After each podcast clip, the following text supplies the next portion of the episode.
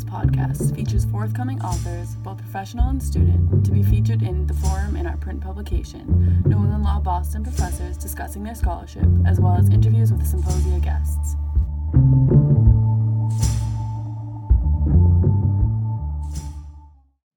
Welcome to another episode of the New England Law Review podcast. My name is Brian Edmonds, online editor of the New England Law Review, and I am very excited to welcome our next guest.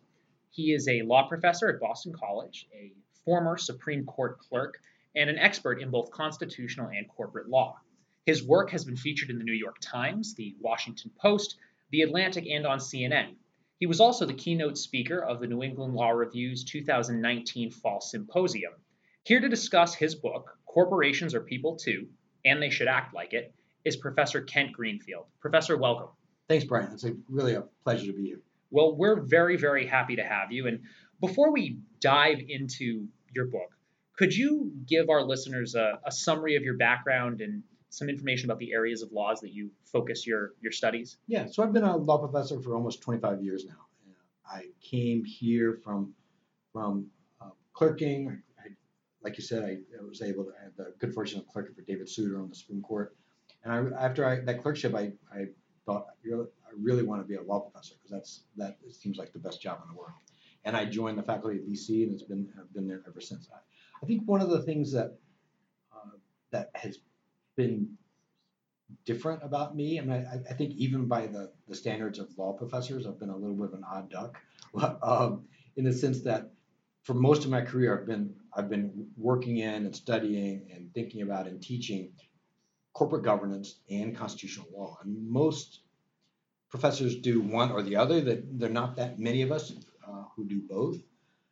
And for most of my career, those two parts of my uh, my my areas of interest didn't interact that much. But over the last ten years, ever since Citizens United, which we'll talk about, uh, you can't. I, in my view, you can't really know or do a, a good job or a fair job on on constitutional law unless you know something about corporate governance and you can't really know about corporations unless you also know about constitutional law.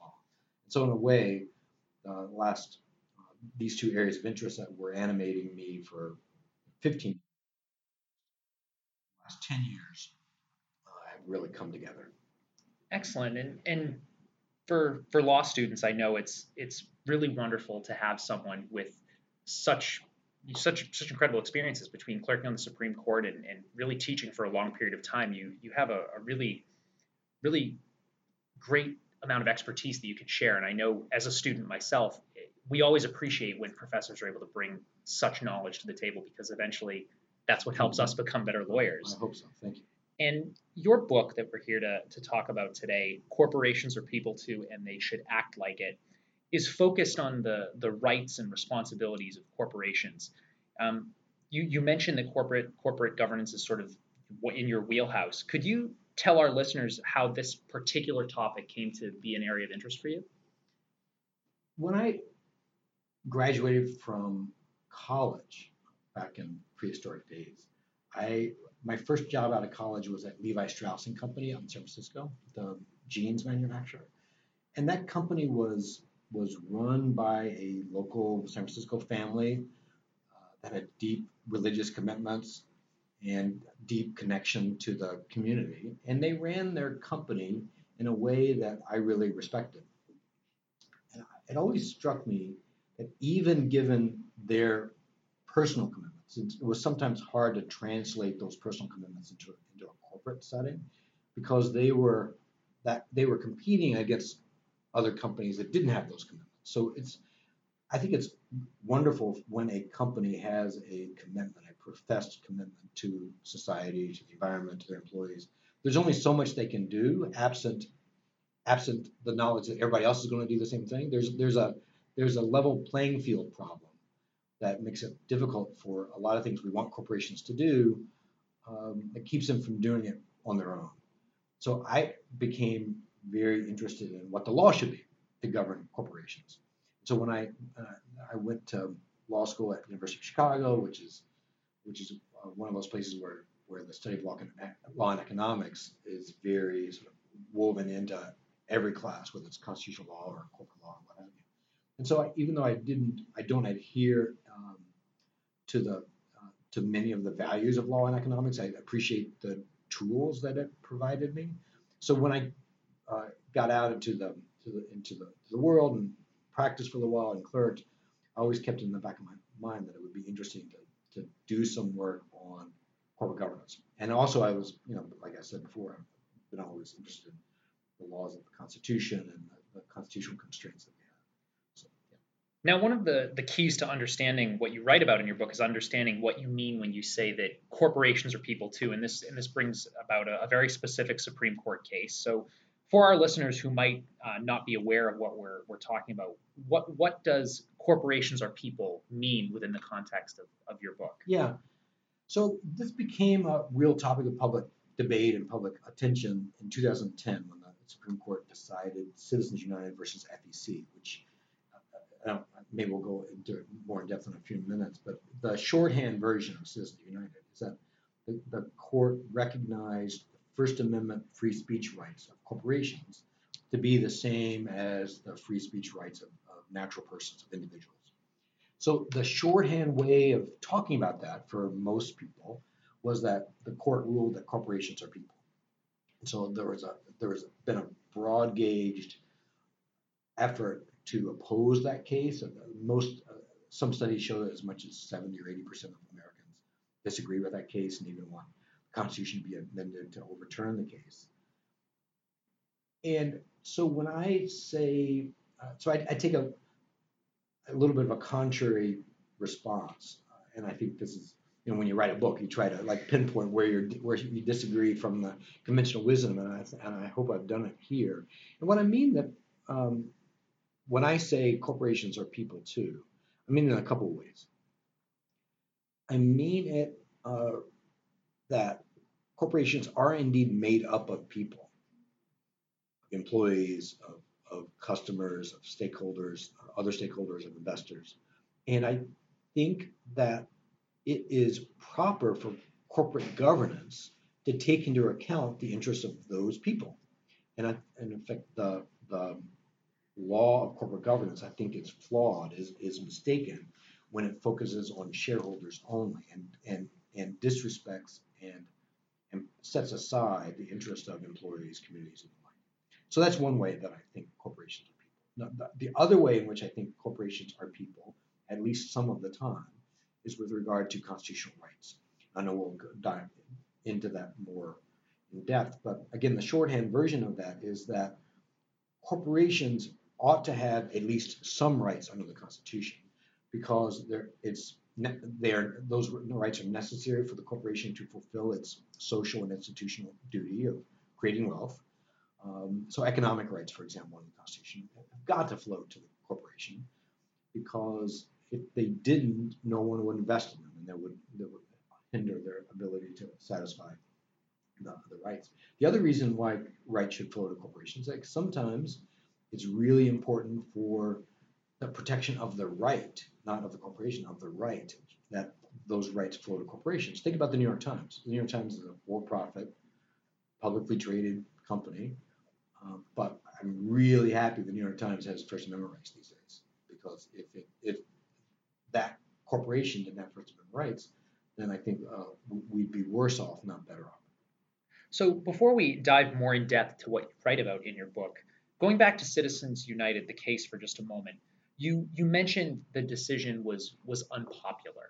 What what do you think some of, or, or could you tell our listeners what some of the critics were saying back then and are saying today? Yeah, absolutely. And I think a lot of these critiques are are correctly held and are and are persuasive. I mean, I think the biggest there there are two main critiques. One is that when the court thinks about limits on campaign spending,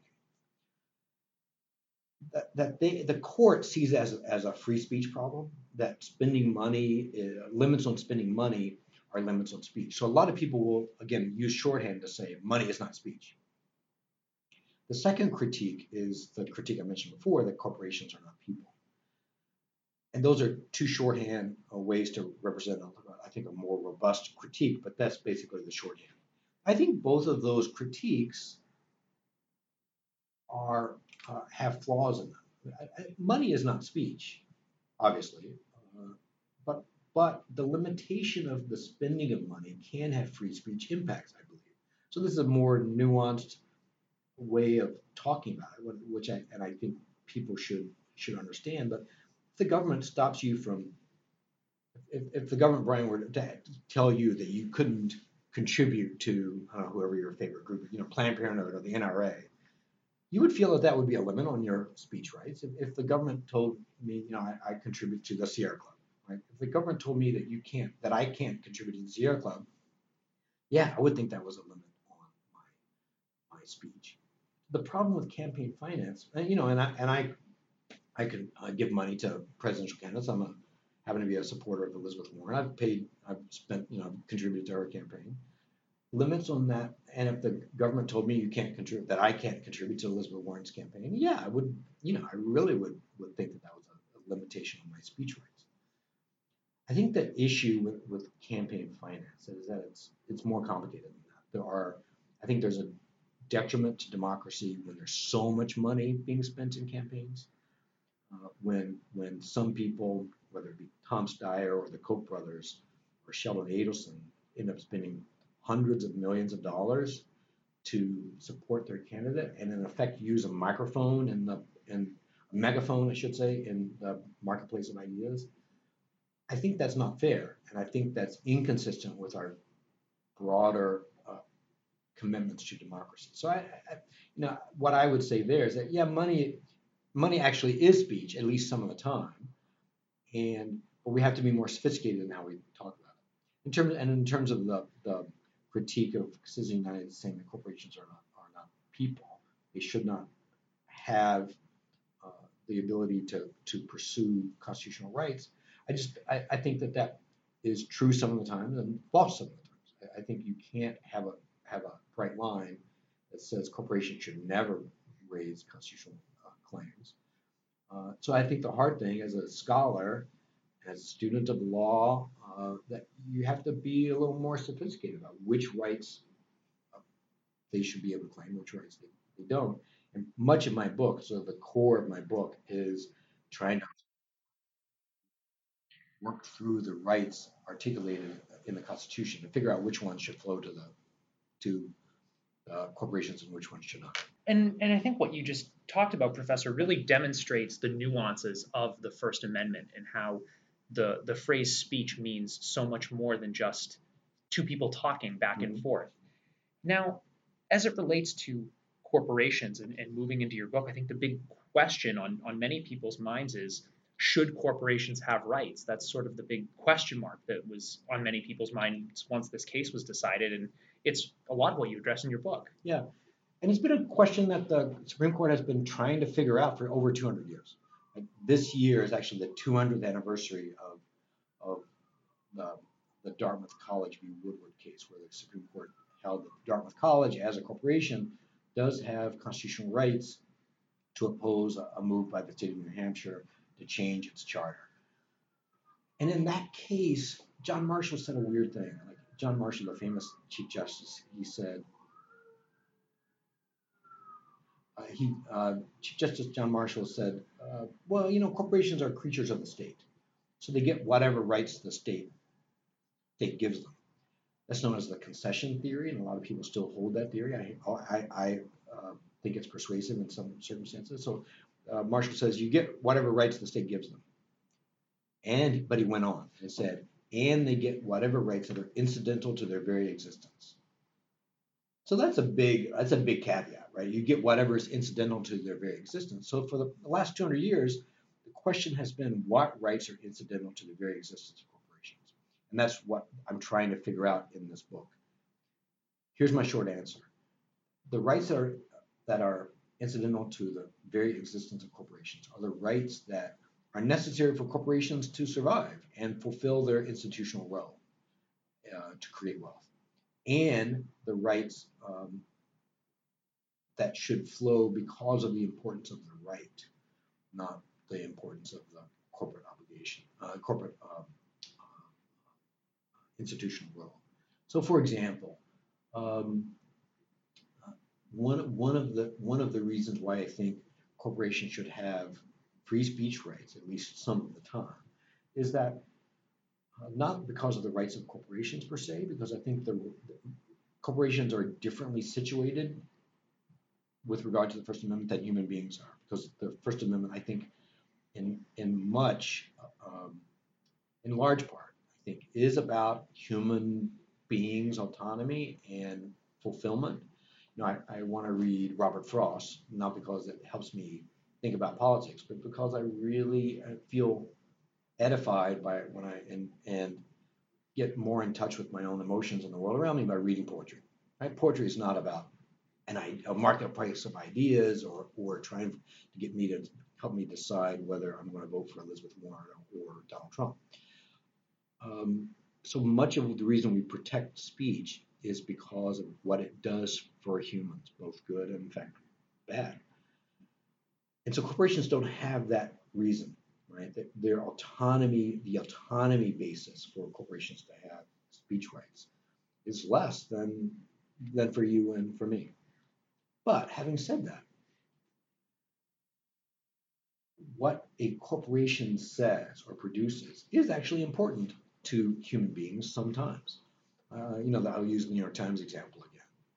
Uh, but it's not just that. Like I, New York Times has an interest in speaking uh, to fulfill its business role of selling newspapers, but also it's important for listeners in a democracy uh, to know, have access to information like that. Uh, it's important for publishing companies to be able to publish not just treatises on government, but also uh, novels. And, and, it's important for record companies to be able to sell records because of the sounds that they that, that they produce and the importance of those sounds to human beings. So I think there's um, you know, and there are other examples of, the, of that too. The Fourth Amendment, for example, uh, the right to be free of unreasonable searches and seizures, the right to require uh, government officers to have a warrant before they search, before they search um, uh, someone. Of course, those should flow to corporations, not only because they're important for corporations to be able to pursue their their uh, their interest in, in gathering wealth and, and creating wealth, also for for the interests of the human beings who are involved in corporations. You know, I, I don't want the FBI to be able to search the servers at Google without a warrant, because my stuff is my search history is in in those servers somewhere. Your search history is in those servers somewhere. So uh, corporations ought to be able to assert the rights of, of the Fourth Amendment in order to protect the, the what, what's important about the right. And I think one of the most interesting things about your Fourth Amendment example is that that that right not only protects the corporation, but has an impact, like you said, on on us, the, the citizens as well, the the people who have a connection to a right. lot of these corporations. Right. I, I, know that there's a there's a constitutional law concept that uh, law students, many of them dread because it's very complicated. It's a it's a concept that stresses them out in their first year constitutional law class, and that's the the topic of fundamental rights. And for me, one of the most interesting parts of your book was your discussion about corporations mm. and fundamental rights. How do these fundamental rights that every law student at the end of their first year has had some exposure right. to, how, how do these fundamental rights relate to the rights of a corporation? Yeah, I, I love teaching about fundamental rights in my introductory common law class because it's one of those it's one of those areas where everybody thinks that there's some some rights that aren't explicitly listed in the document. Everybody, nobody thinks that the only rights that we have are the ones that are explicitly in the text. Um, and nobody thinks that rights are are infinite. Like you, you get whatever rights that the that the that a judge thinks is a good idea as a matter of policy. So there's some kind of place in there. And the court has long thought that you know, well, there's some kind of there's a there's a uh, the courts often reference history, like what has history protected over time, what's what rights have been protected over time in our history, and then the importance, like what rights are really important. So here, you know, so in the U.S., that list of rights is pretty small. It's it's about autonomy of body. It's about um, it's about you know, the right to raise your children, make choices about your children, the right to uh, make choices about who you marry, the rights to um, to know to to decide whether you're going to be pregnant or bear uh, become a parent or not. So it's a pretty small group of rights. But why in the world would uh, would corporations be relevant with regard to the right to marry or the right to uh, uh, terminate a pregnancy or the right to body bodily autonomy? Because you know corporations don't have bodies, they don't get married, they they don't um, uh, they don't have babies. But here's why. Like again, so for instrumental reasons. I, I remind um, my students when we read the, the 1992 case of Planned Parenthood v. Casey, which is which is the case that uh, reaffirmed the core holdings of, of Roe. Um, everybody thought that the court was going to overturn Roe v. Wade in this case in 1992. As it turns out, the court saved it, at least the, bare, the skeletal structure of it. Uh, that was brought by Parent, Planned Parenthood of Pennsylvania, Inc. Planned Parenthood was a corporation, organized as a corporation. Now they were a nonprofit corporation, so it wouldn't, so it doesn't necessarily show that you would have a, um, a, a for-profit company to uh, that would have fundamental rights. But the notion that a corporation might be able to bring up a, a claim of fundamental rights on behalf of their customers, their clients, their patients makes complete sense.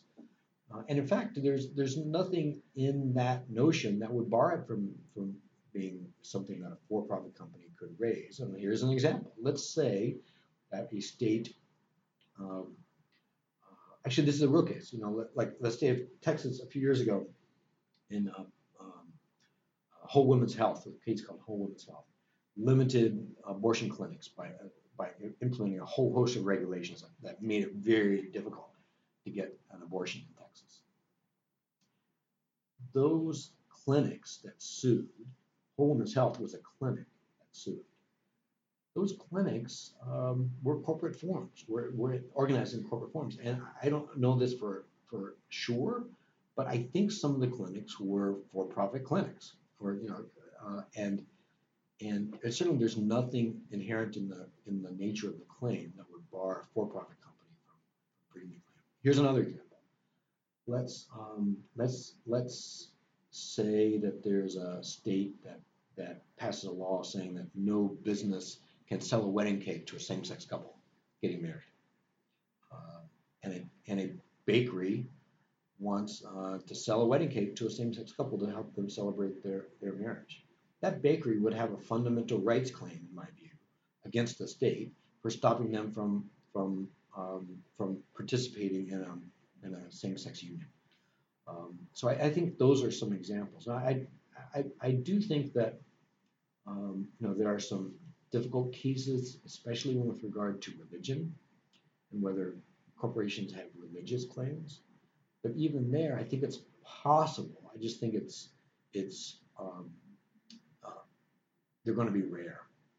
And I think some of what you just said to me brought me back to my own con law studies and um, reminded me about the issues of standing and how the, the court has considered the impacts that uh, constituents and, and people within a corporation or a company or an organization uh, impact the ability to bring a claim. And, yeah, that sounds right. And I think um, you were listening and you kind of I, I, I, did my best. Now, you know that those fundamental rights are, are something that uh, really um, can be very challenging, uh, and I think that you really eloquently described the impact of corporations and, and the way corporations can have it. But the topic when it comes to corporations that most people that we, we already discussed it a little bit in, the speech yeah. How specifically does your book tackle this topic of corporate speech?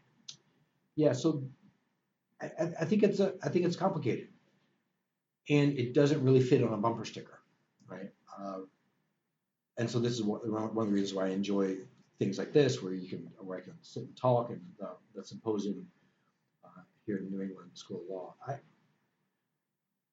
I think the shorthand answer to this is that the, the,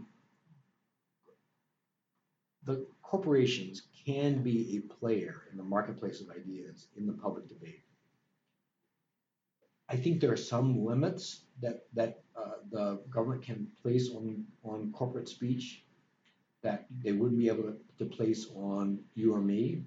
And most notably, I think it's completely proper for, for governments to place an obligation of truthfulness on corporations, whether they're talking about uh, political matters or commercial matters, because I think corporations uh, they're inherently economic actors, and if you don't have an obligation of truthfulness that is uh, that is consistent across the board in all of their communications, they, there's an incentive embedded in the form of the company that they will lie in order to get to, to exact market uh, advantages.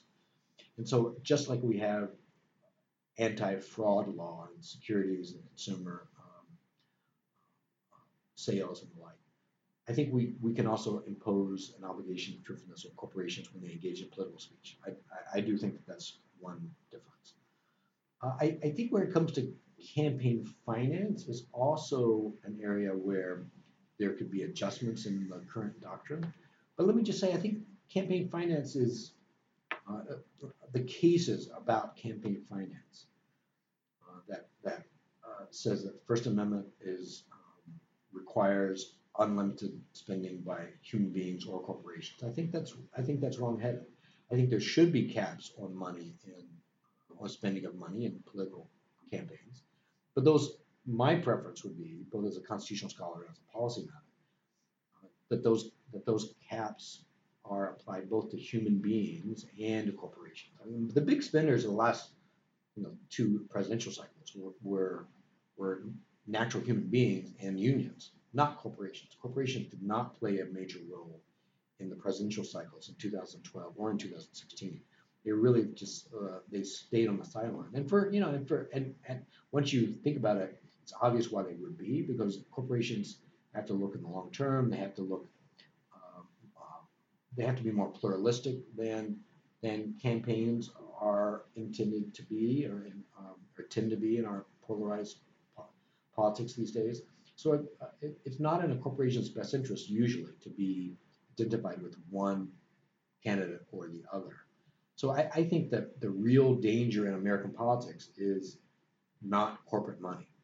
The real danger in politics is money, wherever it comes from. Now, I think I, I, remember when I the first time I saw the cover of your book, it reads, "Corporations are people too," parentheses, and they should act like it. I, I walked by and it immediately it caught my eye because it's a very it's it's it's a design that catches people's okay. eye and the and they should act like it at first glance to me that that implies a sense of corporate responsibility. Mm-hmm. could you tell our listeners um, any thoughts you have about corporations exercising these constitutional rights and a, any sense of responsibility that that um, they have with those rights? Yes. I, I think the shorthand way to talk about that part of the book which is basically the last third of the book is that corporations are going to be citizens and they, they should act like citizens.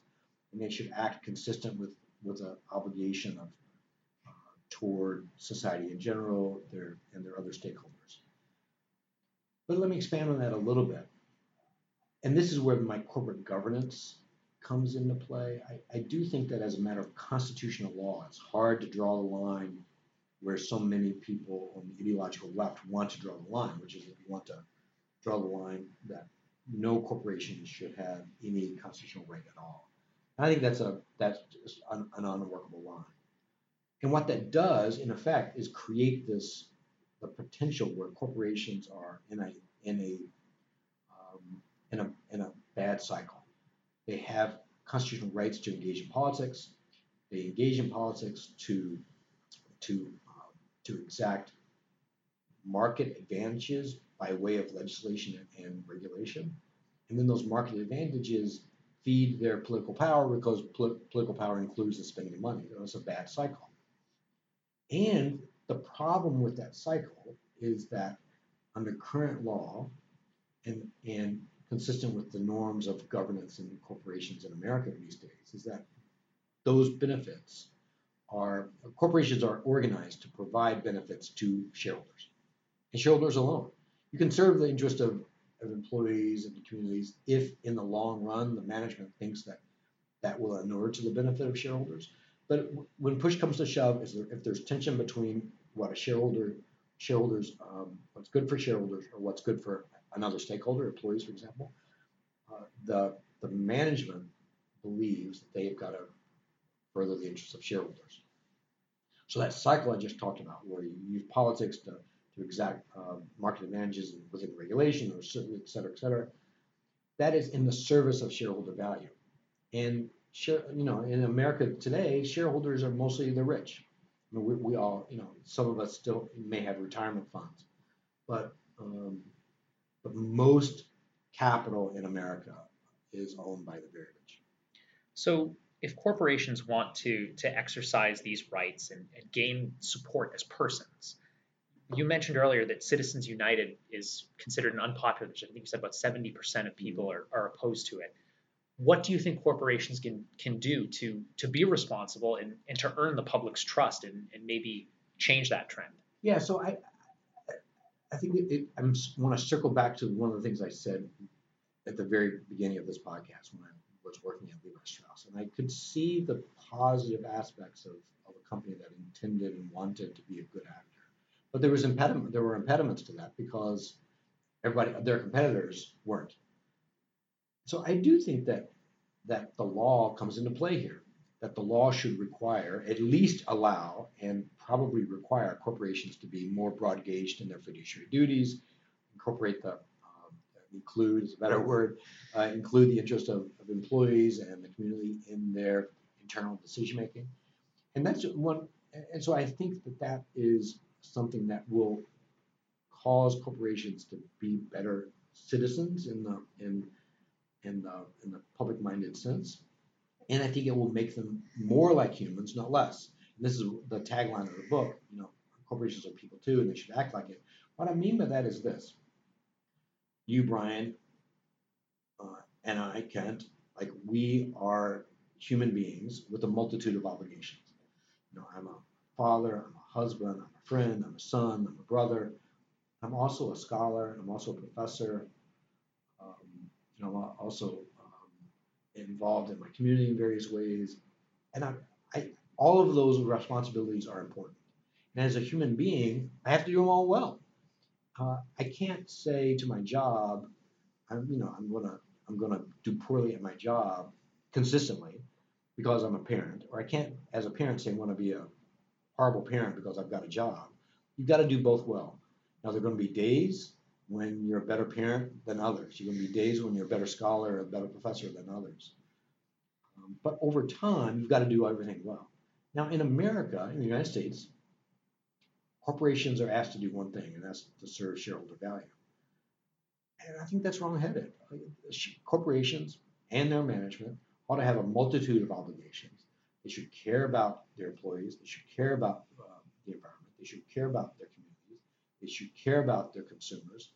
Uh, and they've got to do it all well. Uh, and to ask them to, to pursue only one thing is ask them to act like a robot, um, or no worse than a robot.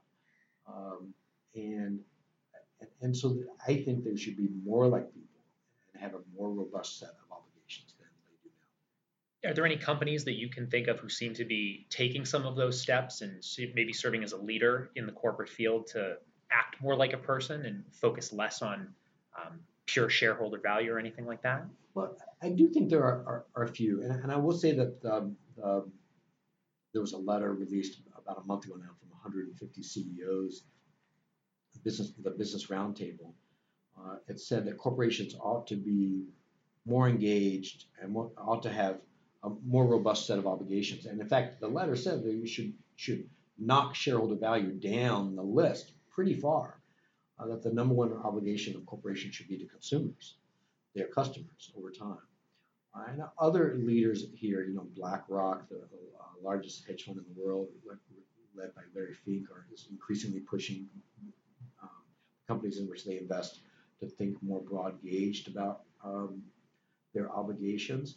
But I do think that that um, there's a, to use an economics term, there's a first mover problem here that companies are going to be scared uh, that if they move, they're the first mover uh, and, and take into account the interests of society or their employees or consumers in ways that their competitors don't, that they will that they will suffer a short-term and perhaps long-term economic harm because Wall Street will punish them.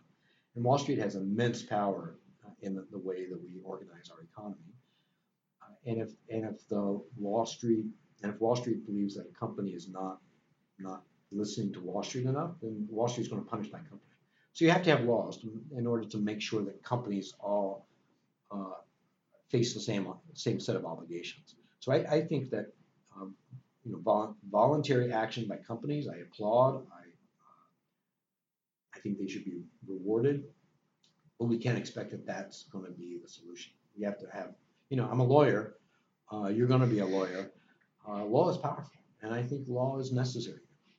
And that sort of the the change in the law will be the first step to make this sort of vision happen. Absolutely. You know, and I think this is we're in a moment in politics where this is actually a real possibility, more so than any time in my career.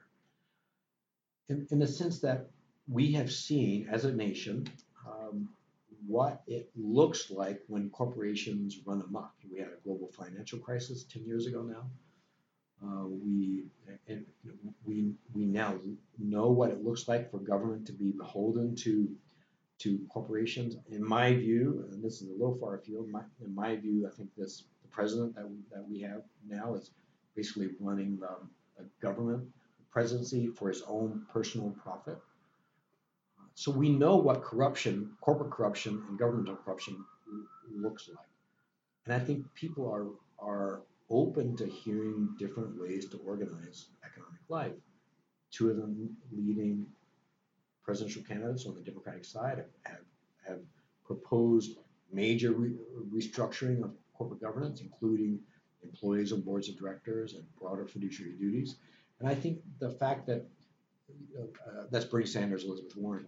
Know, these are people who have, you know, if you put their their percentages together, are clearly out in front of the, the field. And these these proposals of, of adding responsibility to companies is part of the reason why they're popular, not a reason why they're why they. It's not a drag on their campaigns. So I, I anticipate uh, this being a topic of conversation in the in the fairly near future. And I, I will say I, I enjoyed reading your book to prepare for this podcast, and um, I, I think it's something that a lot of our listeners could really benefit from taking the time to read it. It's something that's not like a not like a typical law school textbook, but I think we both know how busy law students can be. So, is there anything you want to tell our listeners about maybe why they should take some take a moment to read this book that we haven't touched upon? Yeah, uh, it's an excellent stocking stuffer. I know uh, holidays are coming up, so uh, uh, buy, buy one for all members of your family.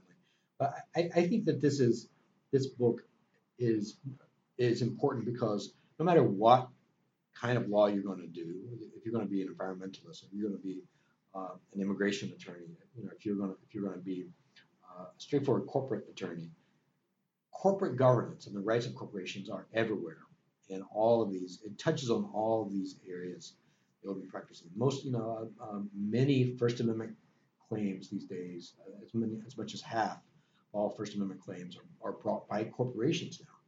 So if you, uh, so you- I, think it's malpractice uh, if you're going to be a corporate lawyer uh, if you don't know about the First Amendment. It's it's malpractice if you're an environmental lawyer and don't understand the corporate uh, the obligations of corporations within our current uh, legal framework. Um, and, and on and on. So I, I think that this is this is one of those. I hope this is one of those books that um, will be relevant to your practice, to your life, to your thinking. Um, that regardless of what area of law you want to go into. Fantastic. And finally, before we sort of wrap things up, do you have any upcoming projects that you can talk about that you might want to give our listeners a sneak peek about?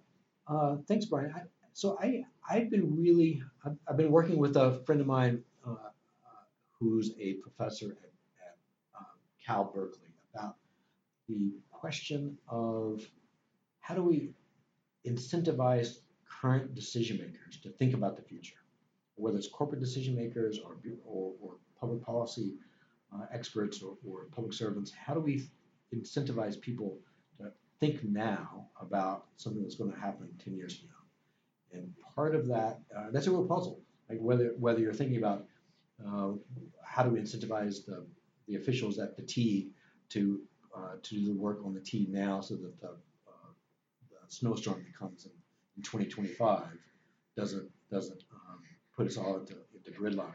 Uh, and how do you think? Of, how do you ask corporate executives who are developing, you know, um, a drug now to think about their lives that are, could be saved 10 years from now. So I, I think those are some puzzles that will be uh, are fun to think about. Fantastic. And if one of our listeners wanted to contact you to discuss your book or talk about any other issues that we talked about today, how might they do that? Uh, I'd be delighted. They can they can contact me through my email at BC. I'm easily easily Googleable. Uh, I've got a website, uh, kentgreenfield.com, that that will point people to some of my some of my work, some of my, my media appearances and the like. But I, I'm I, I'd be del- delighted to hear from any listener. Excellent. And Professor Greenfield, thank you so much for taking time out of your busy schedule to sit down and talk with us. Um, we loved having you at our symposium. And if any of our listeners are interested in coming onto this podcast as a guest, or if you have suggestions for future guests, please feel free to reach out to us. And you can do that by emailing forum at nesl.edu. That's forum, F O R U M, at nesl.edu. Thank you so much for listening and have a great rest of your day.